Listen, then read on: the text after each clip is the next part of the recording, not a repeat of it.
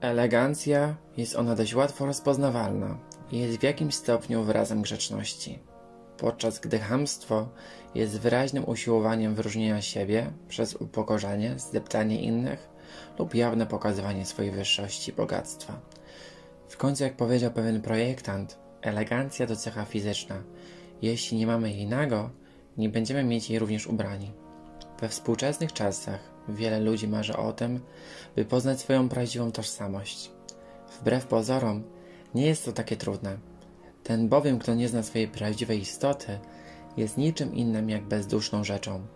Ten wizerunek zdaje się jednak idealnie obrazować większość mieszkańców, którzy opierają swoją tożsamość na zmiennych modach i stylach życia ukazywanych przez mass media.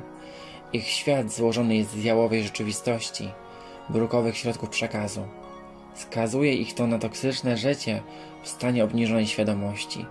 Znieczuleni przez codzienny program telewizyjny są żywymi trupami, których utrzymuje w ruchu wyłącznie konsumpcja.